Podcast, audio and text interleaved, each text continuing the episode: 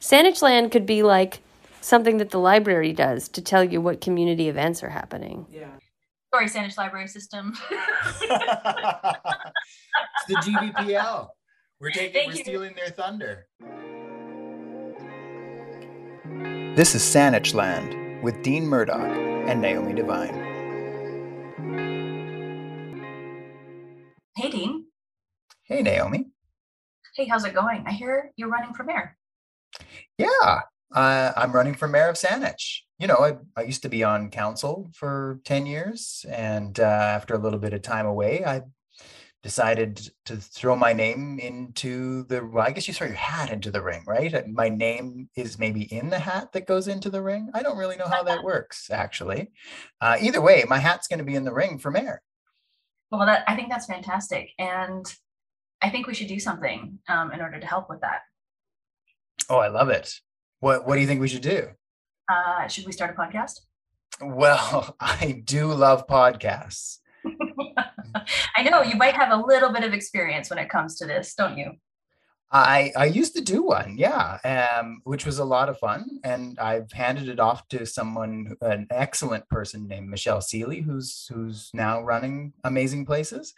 Um, but I've kind of missed the chance to do a podcast. So a podcast about the campaign sounds about right to me. Wonderful. Well, perfect timing. What do you think a good topic would be to start this podcast? Well, you know, the thing that we probably hear the most about is housing. Housing affordability is probably a good one to start with. Love it. Hot topic, something everyone's going to be interested in. So, what do you say we start um, this off with a territorial acknowledgement?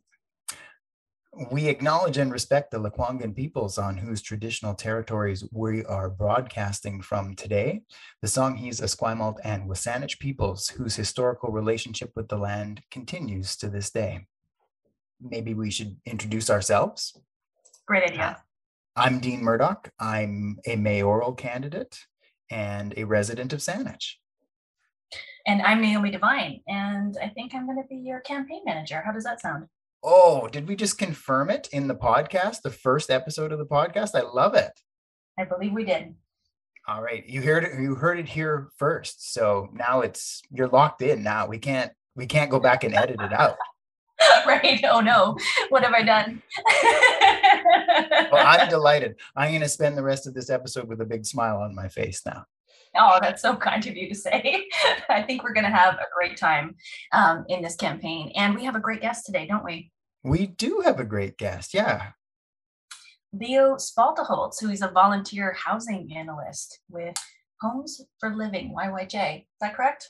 That's it. Yeah. Um, and yeah, Leo lives with his family um, in Saanich and has been analyzing the Victoria real estate market since 2010. So we're talking to somebody who's deeply invested in this topic. This is someone who knows his stuff about housing for sure. He certainly does. And I learned a lot in this conversation. And I think our listeners are going to as well. So without further ado, let's get into our chat with Leo.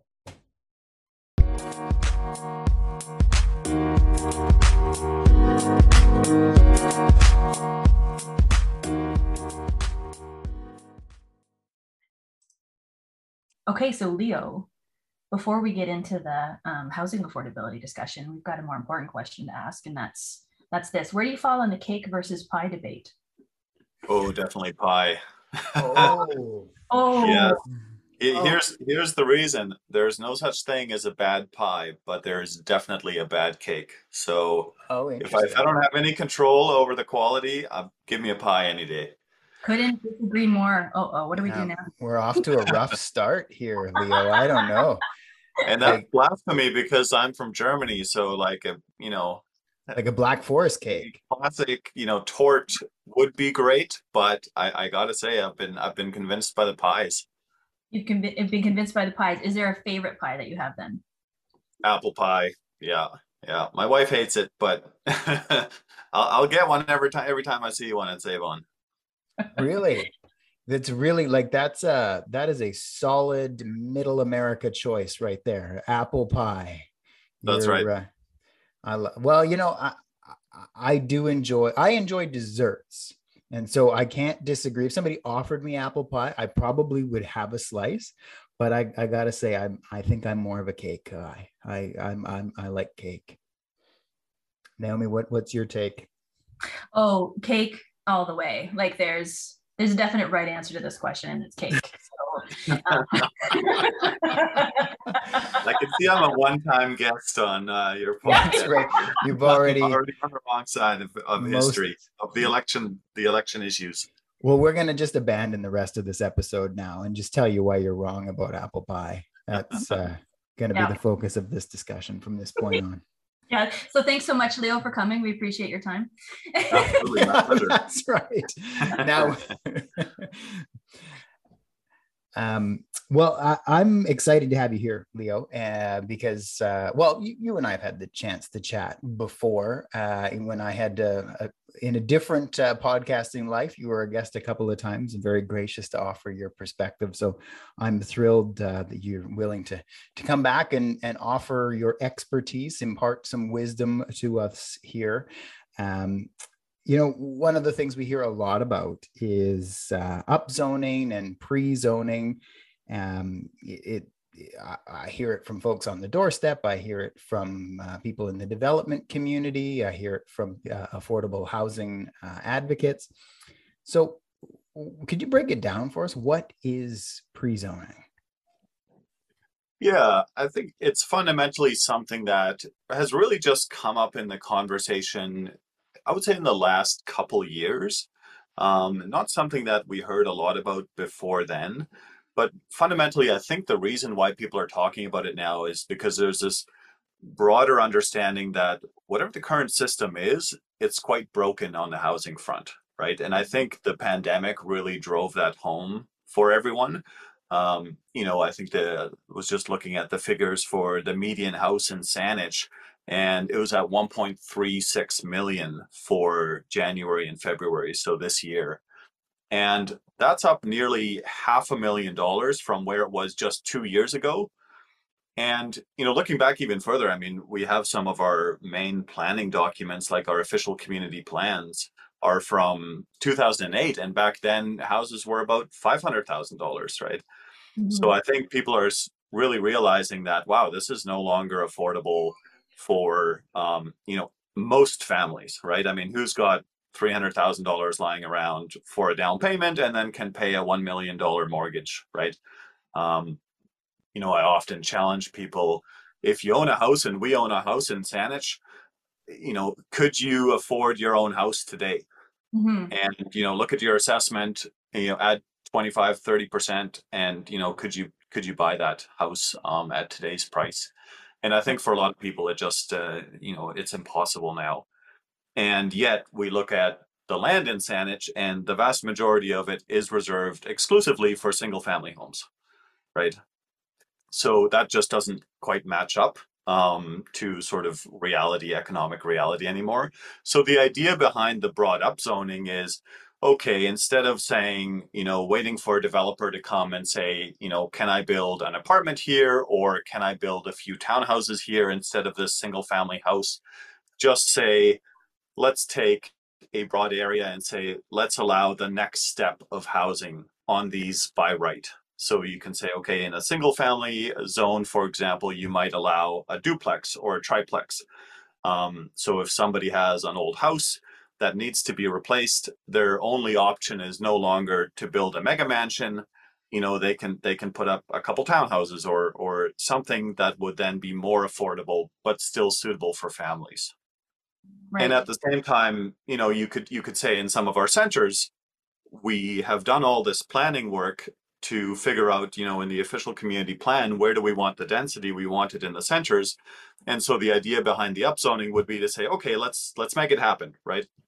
We all agree as a community that's where we want density.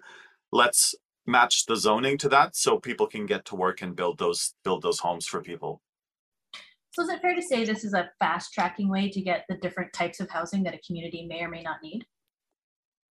Yeah, that's right. And I think it's um, responding and respecting the community input that goes into things like the official community plan. Where there is quite a lot of effort put into, you know, I would say our, our official community plan for Saanich is somewhat out of date at this point. You know, like I said, it's from 2008. But there were a lot of people that put a lot of time and consultation and, and research into developing that plan. And that's where it says, you know, this is the type of growth we want to see. We want to see density around those centers and corridors and we want to make some room for you know some infill gentle density in single family zones for example duplexes triplexes that kind of thing. Yeah i find that there's a gap often that happens between what's set out in the ocp you know or official community plan and then what actually happens you know as each development application you know comes forward and that's where a lot of of course discussion can happen and i think sometimes residents are left with the question of is the OCP being followed? How much of the direction is actually being realized? And Dean, from your time as a councilor, would you say that's a fair way to characterize how that happens? I think that that's often the conflict that occurs in, in when you're contemplating a change in land use or, or permitting uh, a higher level of density. That there is that the reality of what the OCP anticipates or what it says is going to be allowed that often butts up against an older local area plan for that particular neighborhood, depending on when it was last updated. And then it butts up against the lived experience of the folks who've been in that neighborhood for a number of years, um, that you know settled, purchased their home and settled in that neighborhood probably a decade ago or maybe more, uh, and and these kinds of significant changes uh, in terms of density um, are a big departure from what they're used to and so mm-hmm. i think mm-hmm. that that's the the conflict that's inherent in the land use decision that it, it's a transformation it's managing that change and the ocp is attempting to predict what that change is going to look like but it it often it falls to the council to make that decision on exactly how that change is going to take place Right. Yeah, and I think the there's something interesting there, and we often see people in, for example, public hearings saying, "Well, this is not what is matching the OCP," and I think one of the reasons that we see a lot of that is there really isn't that much advantage for a developer to build to the OCP right now. You know, if they build something that matches the OCP, they still have to go through rezoning they still have to go through that whole process they're still going to get objection from you know uh, neighbors for example. And so often they're just trying to okay well let's you know if the ocp is not giving us any advantage let's go for as tall as we think we can get approved right? With yeah. something like pre-zoning you're actually giving developers a faster path if they build to the ocp right? So now there's a real advantage to say, hey, you know, the OCP envisions six stories. I can start building that, you know, basically tomorrow. I can go straight for the building permit. If I want to go for 12 stories, I got to go through rezoning, right? And it may push more development to say, okay, let's take the easy path. Let's just build what we're already allowed to build. And the problem is right now, you know, really there's no pre-zoning. So um, the, the only thing they're allowed to build is what's already on site, and sometimes not even that. So it, it could, if the pre-zoning followed the language of the OCP, um, it could create a predictability of what you were going to get uh, for both the developer and then also for the community. That if it was in line with the language of the OCP that talks about you know six stories, for example, and you know we're talking about six stories on a major corridor in a major center, not That's six stories in the yeah. center of a residential neighborhood. Um, when if that pre-zoning followed that, then you would know exactly what you were going to get. And to Leo's point, you wouldn't then have to go through a process where you're trying to vary what that looks like by saying I'm, i want to do 10 or 12 stories instead. Mm-hmm. So yeah, it sounds like it could bring a lot of certainty um, to this conversation, you know, that we see happening municipality uh, through municipality. Um, I'm interested though in going back to something you said earlier, which was the question of asking your friends who own homes, could they own their home now? Um, mm. are, are, you thinking that should be a, one? I want to know, have you actually asked any of your friends? And then two, do you think this is a good question we should be asking at parties as we um, are able to sort of? Yeah. I don't know if it's going to make you too many friends at parties, but I, I think it's it's interesting because you know, once you have a home, often you know, people are not necessarily in touch with what's going on out there with prices right now and sort of the struggle of people that are not yet housed, right? I mean, we were really lucky. My my family and, and I, you know, we were able to buy um, eight, nine years ago when prices were less than half of what they were today. And so we, we're often just kind of very thankful of that timing, right? But then very cognizant of you know what about the people that are were not that lucky right and they're just they came along a little bit later than us and now you know rates rents are sorry rents are up um you know by a substantial amount and home prices are just completely out of reach mm-hmm. yeah it's very true luck is a major factor um, right now in the market that i think is a topic of a um, conversation for a lot of people um, it sounds to me though like pre-zoning um, or upzoning is a really interesting topic or potential tool um, that could do a lot of good. And I'm wondering, does it happen successfully anywhere else? Yeah, we've seen it happen in a few different jurisdictions now. And it's really just been in the last year, like I mentioned, where suddenly this has come up in, in many different areas.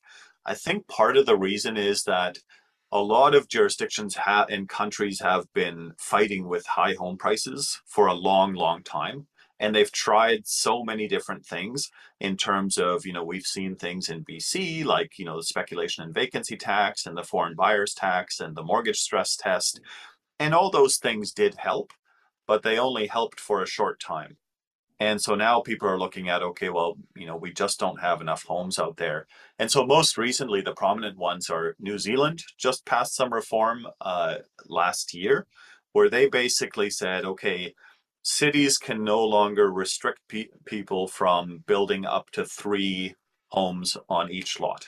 And then they said, okay, you know, in areas near transit, in denser cities, you know, you cannot restrict it lower than six stories, right? And I think they had that same issue that, you know, it, just, the current system just wasn't meeting the needs. There wasn't enough homes being built. And we just saw the exact same thing in California, where they allowed statewide in every city up to four homes on every lot. So something like a like a multiplex, like a, a quadplex, right?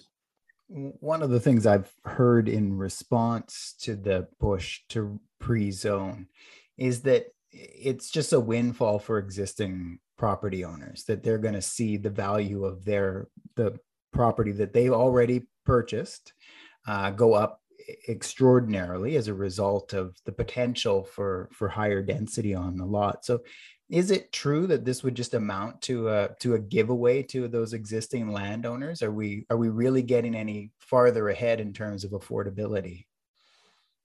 Yeah, I would say it depends, right? I think first we have to recognize that the current system is really a giveaway to landowners. Um, if we look at you know what prices are doing now, they are going up, um, you know, several percent a month right now at this rate.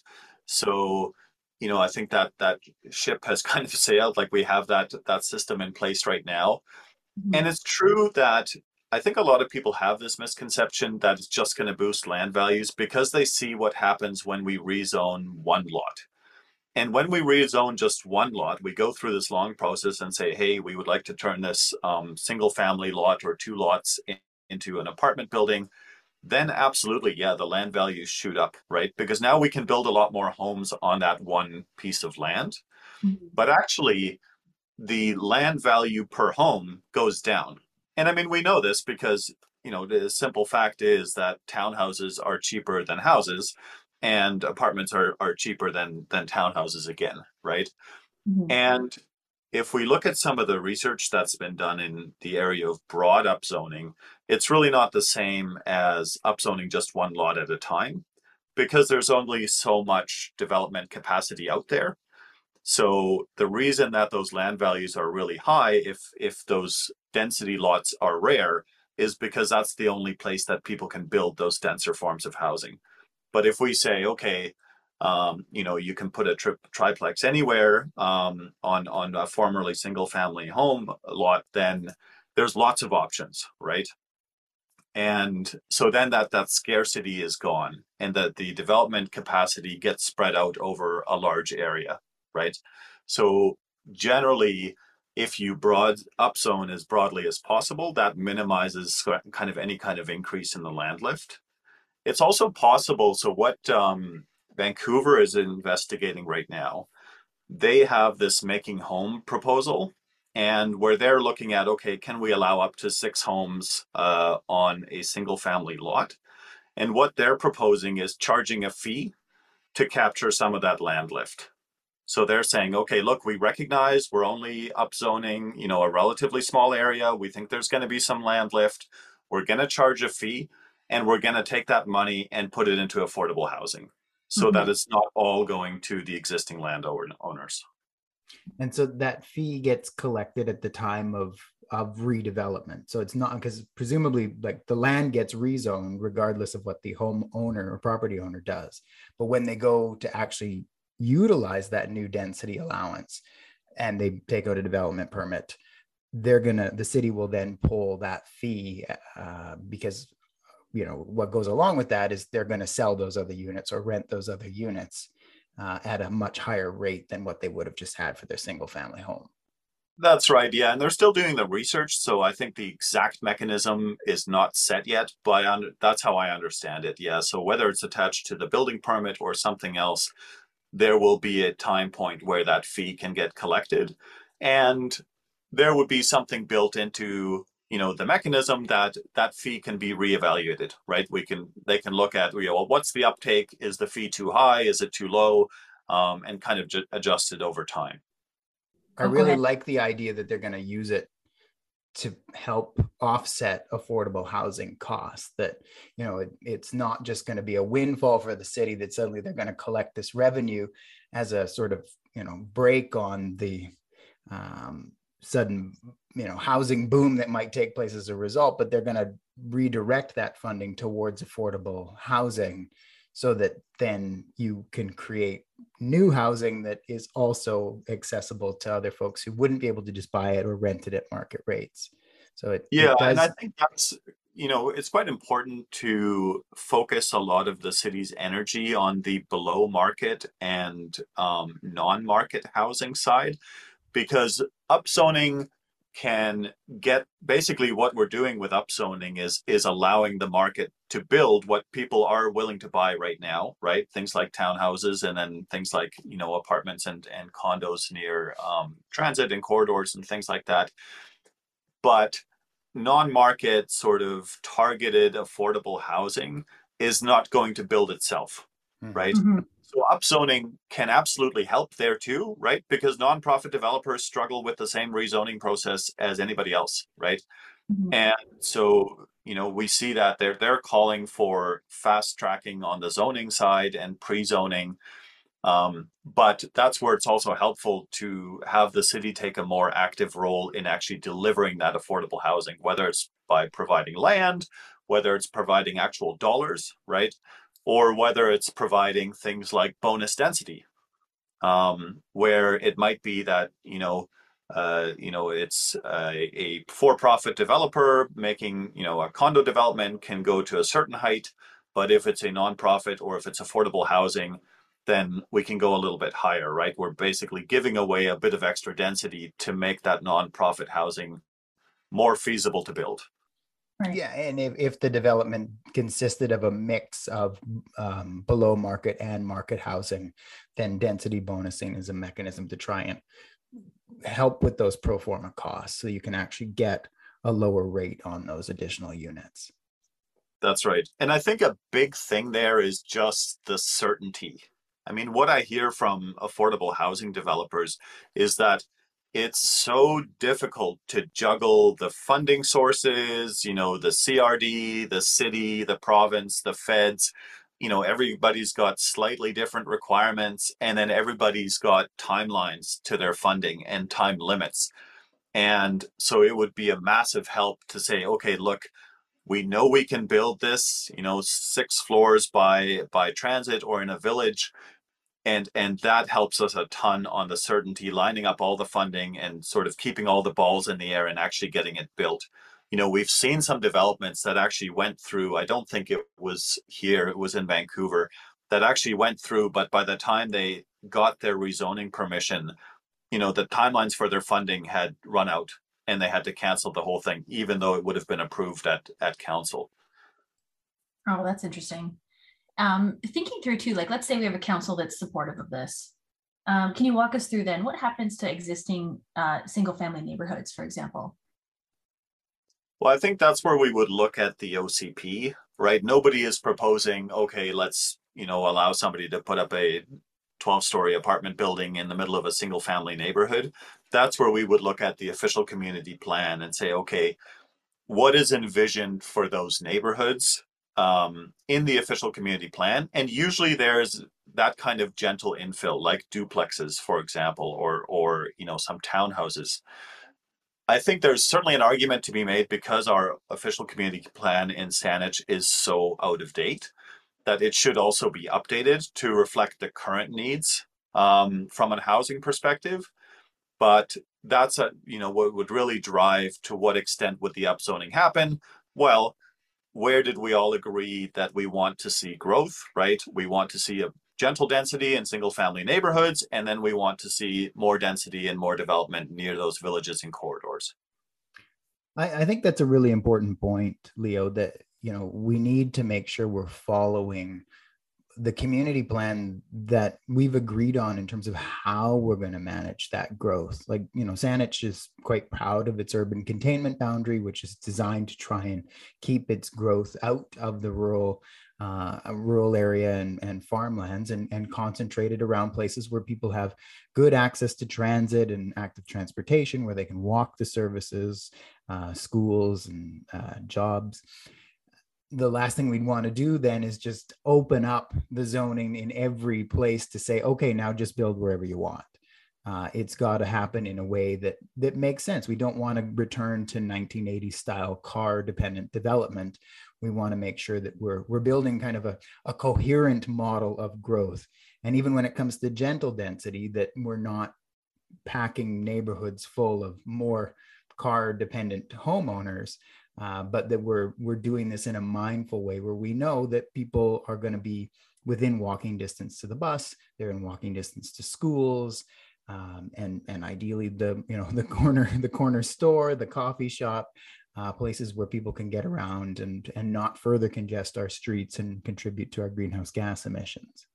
Yeah, and I think something to consider there is, I mean, right now, um, because the core municipalities and Saanich being one of them have been growing quite slowly. I mean, we just saw the growth numbers again, and because the the housing is not being created, you know, where are people going? They're going out to Langford because mm-hmm. that's the only place they can find a place to live, right?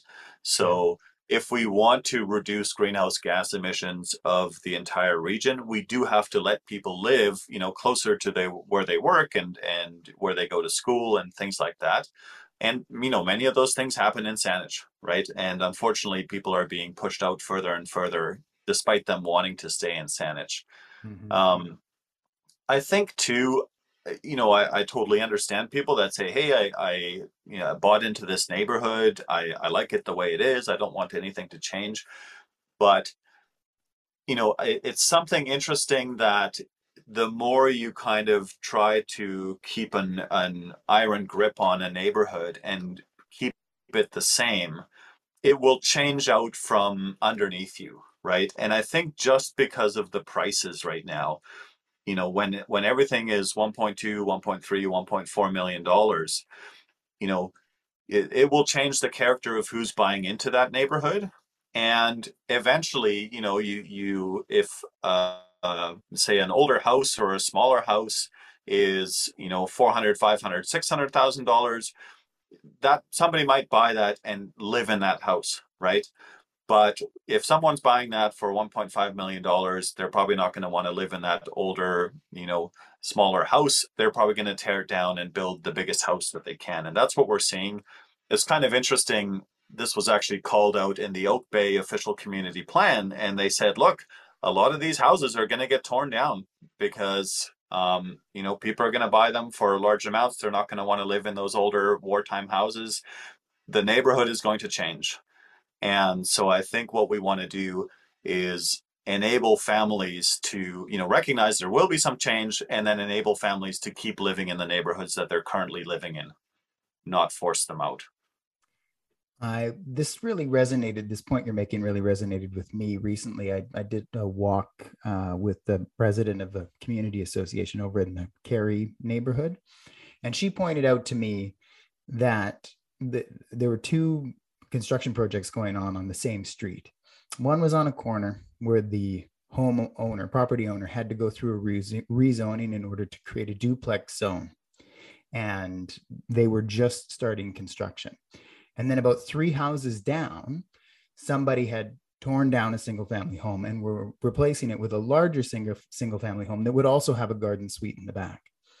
And she said this corner lot that went through the rezoning to create a duplex started that process 18 months ago and they've just poured concrete now. And this house down the street that by rights was able to do a single family uh, rebuild without having to do any kind of rezoning started that process less than six months ago, and they had already framed that that new home. They were framing the garden suite in the back, and so it it really struck me that even though we're you know we're not contemplating a significant increase in density, we're just turning one house into two in a duplex.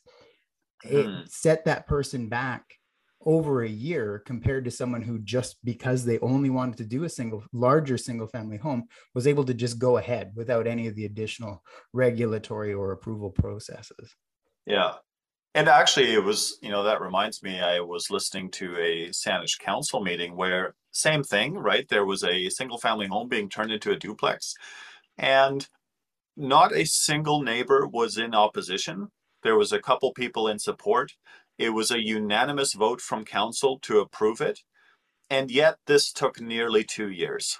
Mm-hmm. And it just, you know, was kind of baffling. And and how many hundreds and hundreds of hours of, you know, professional time and Saanich staff time goes into a process which, you know, everybody agrees that we want. And I think we we do have to be cognizant of city resources are limited and I would love all of that city effort to be going into uh, creating affordable housing instead of spending two years talking about a duplex that everybody agrees is is fine, right? You know, if we if we're all agreed that that duplex is fine, let's just make it happen. Let's allow it. Yeah, I think this is the kind of common sense that people talk about. You know, too when we're looking at like the affordability crisis that we face. Is that you know why would we spend two years on that when that's that's an obvious yes um, but how do we how do we scale this? And it sounds like upzoning or pre-zoning is is really, I think, a significant tool, you know, in advancing that. Yeah, I, I think that's some kind of fundament, fundamental reform is needed because, you know, even if council says yes to every one of these asks, there are simply not enough hours in the day to make mm-hmm. a dent in the homes that we need, right?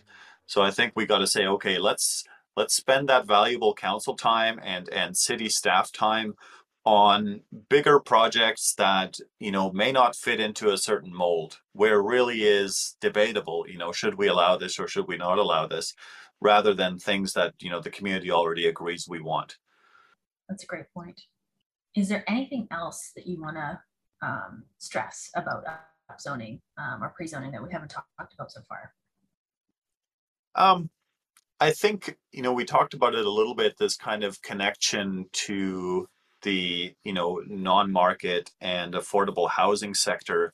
Know what really struck me there was a story recently in the news about a Saanich family that was at risk of homelessness because they just couldn't find a rental property, and it said their their budget was twenty three hundred dollars a month, which is not at all cheap for rent, right? I mean, that's a sizable chunk of rent. That's more than we paid for renting a house 8 mm-hmm. years ago. Um, and it was just amazing that, you know, this is a family that a they were at risk of homelessness or they would have been dependent on non-market or or social housing or affordable housing but they really shouldn't be i mean $2300 a month should be enough to find suitable housing in the city and I think it can be, but there's just been this really strict restriction to what kind of homes can be built.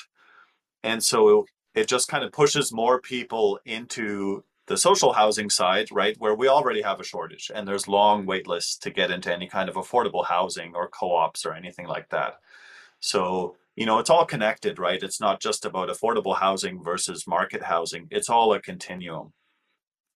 And, you know, I think in the past we've spent a lot of time trying to figure out, okay, well, how do we fix the issue quickly? And even though that in the pandemic, house prices have really exploded. If you look back a long, long time, it's really been building for decades. You know, it's been not as obvious because, you know, previously when the prices doubled from 250,000 to 500,000, it was still not that much, right? But when they double again, suddenly, you know, the numbers really get eye popping. Um, but, you know, this is not a pandemic thing. You know, it's something that's been building since the 60s in Victoria with house prices going up you know, kind of at un- unsustainable rates. And, you know, upzoning, it's not an overnight fix for sure, right? You know, things will slowly go on to a different, more sustainable trajectory. And there was a kind of interesting um, analysis that was done in New Zealand where they looked at, okay, all this upzoning that we did, is it going to actually help? And they said, um, yes, you know, we based on this analysis, we think it's going to lead to more sustainable and more equitable uh, urban living. Um, but it'll take a while. They said, you know, uh, the difference will be small at first, noticeable within a decade, and enormous for the next generation. And that quote really resonated with me because I mean, I'm thinking about my kids and I want them to have a chance to live in in Saanich or in Victoria, right, in the mm-hmm. future. Mm-hmm. Yeah, you know that quote really resonates with me, but in the opposite way. When we took a look at the federal government, you know, and under Paul Martin, um, you know, almost retreating from affordable housing on the federal yeah. front, it started small like that, and my generation is paying the price for this. Yes, we are priced, right. You know, that we're priced out of the market for everybody. You know, not only, of course, dealing with the most vulnerable members of society, but also, you know, people who are young and mid mid career professionals can't you know afford to buy into this market for the for a large part. And i see many of my friends talking about whether or not they leave and i think that would be such a loss for the region. Absolutely. um, absolutely people. yeah. Yeah. And you know I, I think about we're a university town like I, I live in the gordon head area i'm close to the university campus uh, we have a pop student population sometimes of, uh, upwards of 25,000 uh, who come into Greater Victoria. Many of them try to settle in Saanich.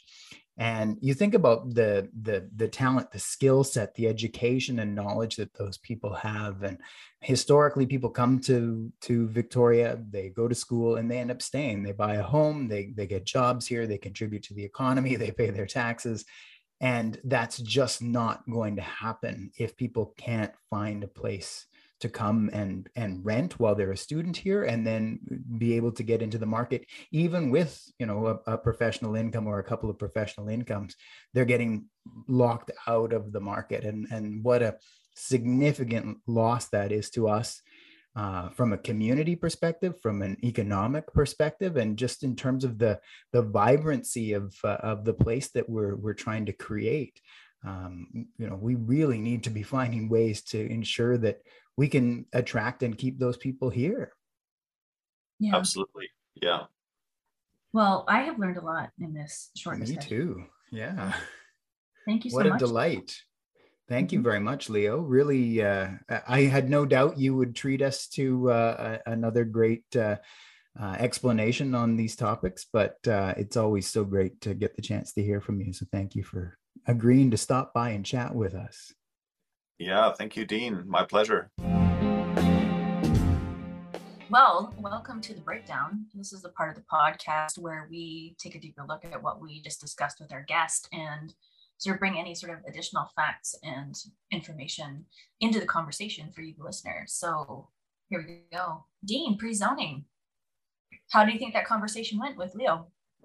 You know, I always am so impressed with Leo. He's got he's so well researched. He's really under, understands the policies, and um, I think that you know he gave us some pretty clear examples of how pre-zoning or upzoning work. So um, certainly, you know, it seems like it's a pretty compelling tool. I don't know how um, how well received it would be by some Saanich residents, but clearly it has an effect in in creating uh, the possibility of more homes in neighborhoods and on our major corridors. Yeah, I would agree. I, I liked how clear he was um, and how he could tie things to relevant, you know, examples locally, you know, what would happen um, in single family, you know, home zoned areas, you know, sort of to begin with. Um, and of course, so timely, right? I mean, this is, as I mentioned at the beginning, like one of the hottest topics we could be mm-hmm, mm-hmm.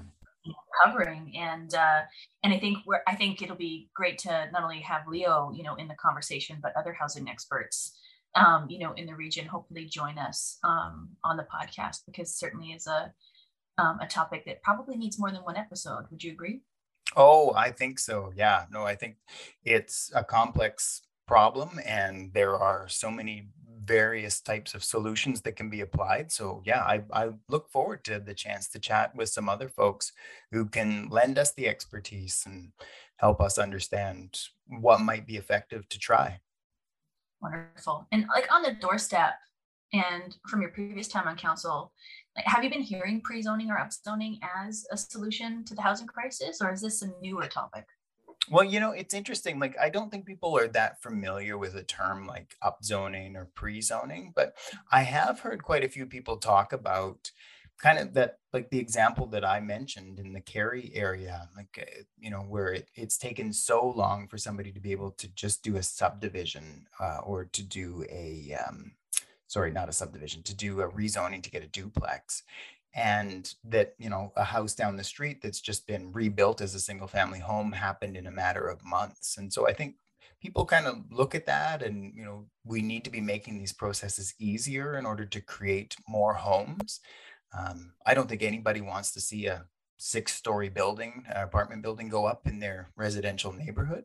But I, I have heard from places all over Saanich, you know, if it's in Cordova Bay or in the North Quadra area or Gordon Head, that, yeah, you know, some of these properties are certainly large enough to easily have another one or two units on them, which would create more housing for people.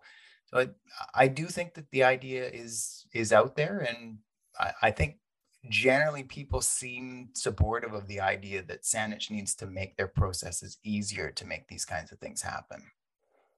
Yeah, and certainly, I mean, we're we're definitely at the spot where you know we need lots of we need to try lots of solutions. I think, and because let's get into some facts and figures just from the interview itself. And uh, Leo mentioned in Saanich the median house price was 1.36 million. I think you said for January. Yeah. That's that's up from 500,000, like up 500,000, sorry, from 2020. Isn't that incredible? It's an unbelievable jump, a half million dollar jump in two years. Um, yeah, I mean, just leaving so many people out of the market as potential home buyers and and you know w- along with that goes these ever increasing costs of rent so um, just how many people have been left out of housing over the course of two years as the market has just run away in in its value. Yeah exactly. So we see the value you know in uh, privately owned homes. And of course victoria um, just of course adjacent to saanich um, is second in the country for highest rents at a one bedroom averaging around $1811 Vancouver's ahead around 1,860 some odd dollars, and then Toronto um, is in third, you know, sort of place. So that's making headlines at the beginning of 2022.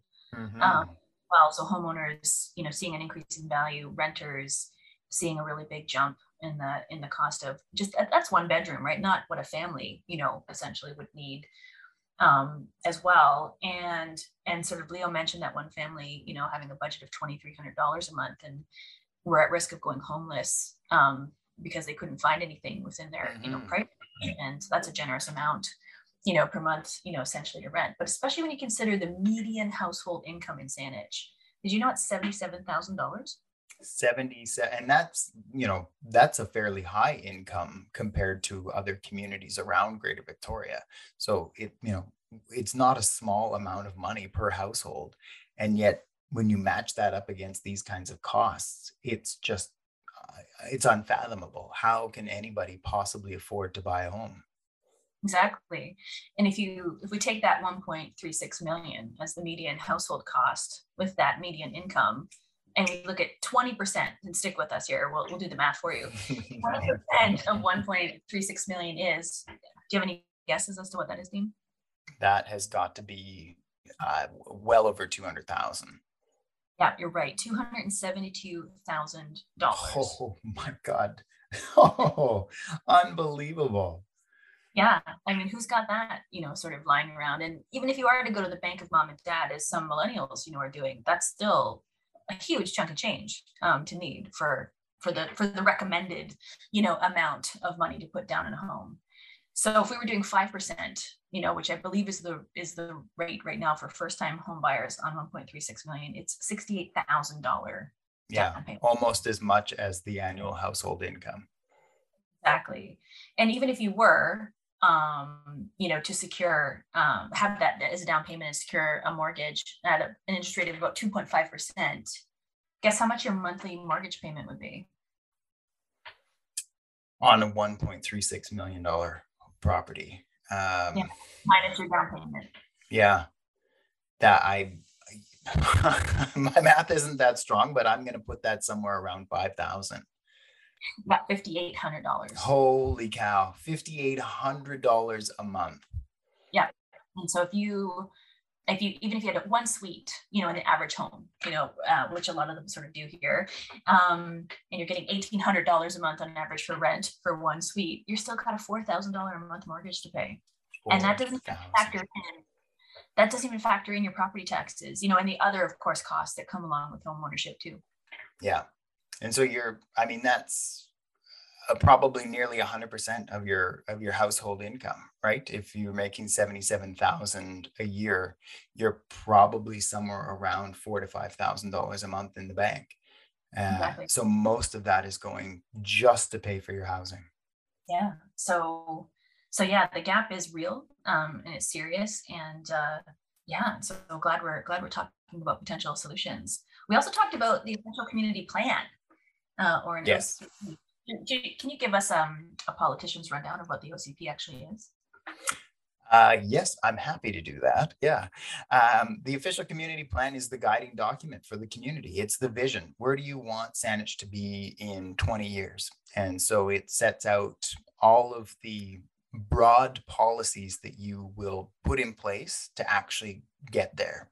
What kind of, uh, where, where do you want to do the parks? Where do you want green space? Where are you going to put uh, your shopping centers and your rec centers and uh, what kinds of transportation choices are you going to set up for people to get around? It's the big vision for for the community and it really is sort of the the major enabler for all the other policy work that goes on in the municipality. And would you say too it's something that the community has a fair amount of input in? Yes I, so when Saanich went through its official community plan well, it was an update, but sort of a full redevelopment of its plan in 2008. Um, the consultation process w- went on for, I think it was something like 18 months before that document was finalized. Now that it's an older one now, as Leo said, that happened before I was even on council. Um, but um, yeah, it's definitely something where the public has had input and, and I think continues to weigh in um, as each of these, you know, like the Shelbourne Valley Action Plan and the Uptown Douglas uh, Action Plan, as each of those sort of come together, there's more public input that informs them, and then they get nested underneath the official community plan. And how hard is it to stick to the vision of the OCP once it is set, would you say, from sitting in the council seat? Well, I think uh, this was one of the really interesting points that Leo raised that, you know, with pre zoning, it means that you do stick to the vision. Like you go through that planning process with the community and you say, like, let's use Shelbourne, for example. We did this Shelbourne Valley Action Plan that was nine years in the making, and we went through a, an extensive consultation process and finalized it.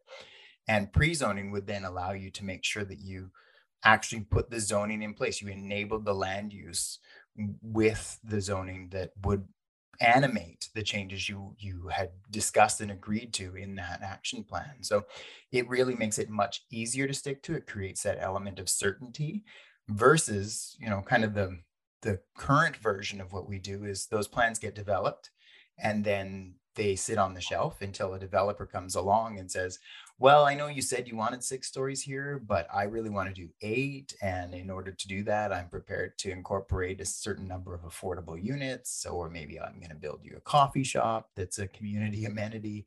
Uh, and then, you know, things kind of get blown off track a little bit. They don't really stick to that original vision. And maybe that's not a bad thing. But if we're talking about predictability and you know having some certainty about what we're going to get then I do think that pre-zoning, particularly on those major corridors, is a way to ensure that we know exactly what we're going to get. Yeah, and it's understandable that there needs, of course, to be flexibility. But when it takes about an 18-month conversation to have mm-hmm. an OC, understandable when the public says, "Hey, how how do we even track how much of this we're sticking to versus how much we're we're shifting, you know, and why?" And so, you know, consistency and predictability can certainly help. I think understanding the the through line between where the OCP is and what actually is getting developed on the ground. Mm-hmm, mm-hmm. Well, and you know, the other thing is the pre-zoning allows these um, processes, these applications to actually flow through much more quickly. Versus, you know, we saw that growth.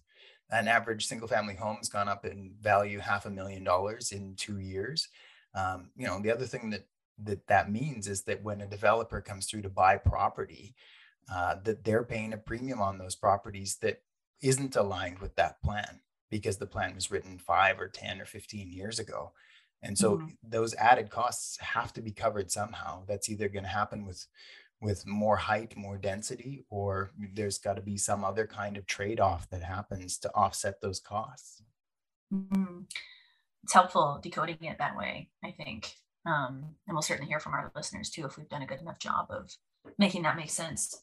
Um, I think um, that that would be a good episode too. Have somebody like a property appraiser to to talk about, you know, how, how do you make sense of development cost charges and and what it takes in order to to put up an apartment building. Definitely, I would I would love for a property appraiser to come on and and help explain that um, for us. So who knows? Maybe we'll maybe we'll have someone who wants to come on. Yeah. Um, yeah. You mentioned um, uh, we're getting down to real granularity here. Pro forma. Can you explain what pro forma means? Um, yeah, pro forma is basically the, the the structural costs, the framework of costs that a developer looks at when they're building their new development. So understanding what it is they need in order to break even or make a profit, and they can calculate that on a square footage basis. Ah, thank you. That's helpful.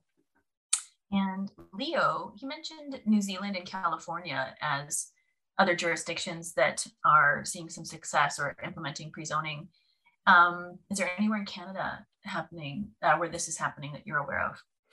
Well, I think um, I, I, know Ontario is looking at um, the options for pre-zoning in, in the same way that New Zealand and California have done.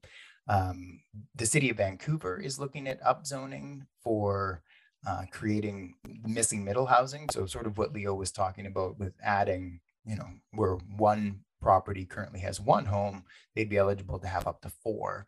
Um, that's something that the city of Vancouver is looking at. Um, and of course, Victoria is also doing its own missing middle strategy at the moment that may include something very similar. So I don't know that there's anywhere in Canada that's actually gone ahead and done it, but it sure seems to be the thing that communities are are very interested in exploring right now. Mm, that is interesting. And so if it's something that is appropriate for Saanich, it could be an opportunity for leadership then. It sure sounds like the province is interested in creating uh, conditions that will allow something like this to happen, where um, you know the property owners will potentially have the option to turn one home into two or three or four homes. Um, I, it's unclear yet where David Eby wants to take this conversation, but uh, I think maybe where Saanich needs to lead is ensuring that we're in the driver's seat, that we're going to determine what those zones look like uh, before the province drops the hammer and just opens it up. Oh, fantastic. So it sounds like there's like a lot more to discuss, but um, really interesting opportunities, uh, you know, on the table with this conversation. So definite to be continued. Absolutely. Yeah. So what do you think we should call this podcasting?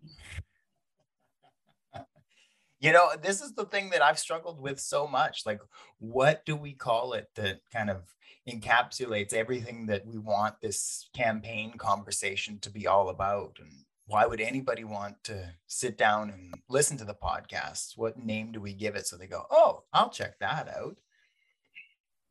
Yeah, exactly. It's a it's a challenge, you know, naming things. And I don't know about you, but I have a tendency to overthink on. on well, I really liked Canadaland, so I kind of thought maybe like Saanich Land would be a fun way to describe what we're all about. Like, what's going on in Saanich Land? I like it. I think, uh, and I think we shouldn't overthink it. I think Saanich Land sounds fine to me, and uh, be interested in, in hearing what the listeners think. Um, we did get some early feedback that we'll play for you here. Saanich Land could be like something that the library does to tell you what community events are happening. Yeah.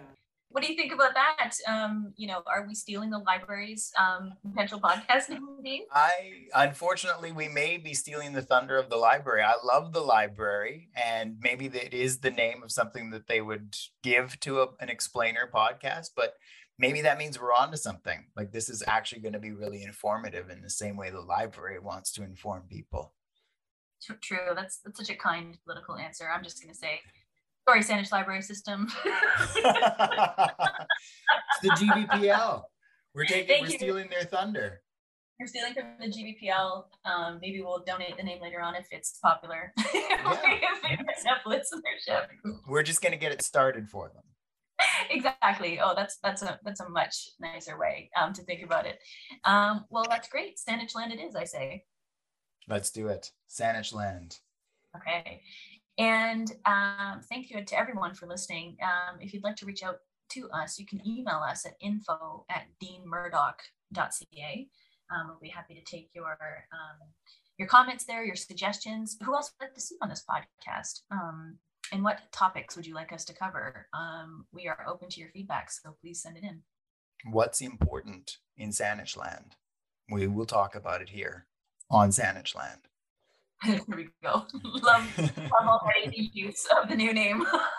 Just gotta keep keep using it until people are like, yeah, okay, I can accept that as the name for the podcast. awesome.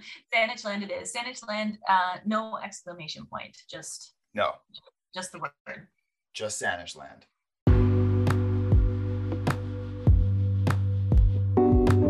Just Saanich Land. Thank you. Thank you for the first episode of the podcast. Yeah, first episode of Saanich Land. The first episode of Saanich Land. And hopefully not the last episode of Saanich Land. exactly. Grand single episode experiment. All right, take care, Dean. You too, Naomi.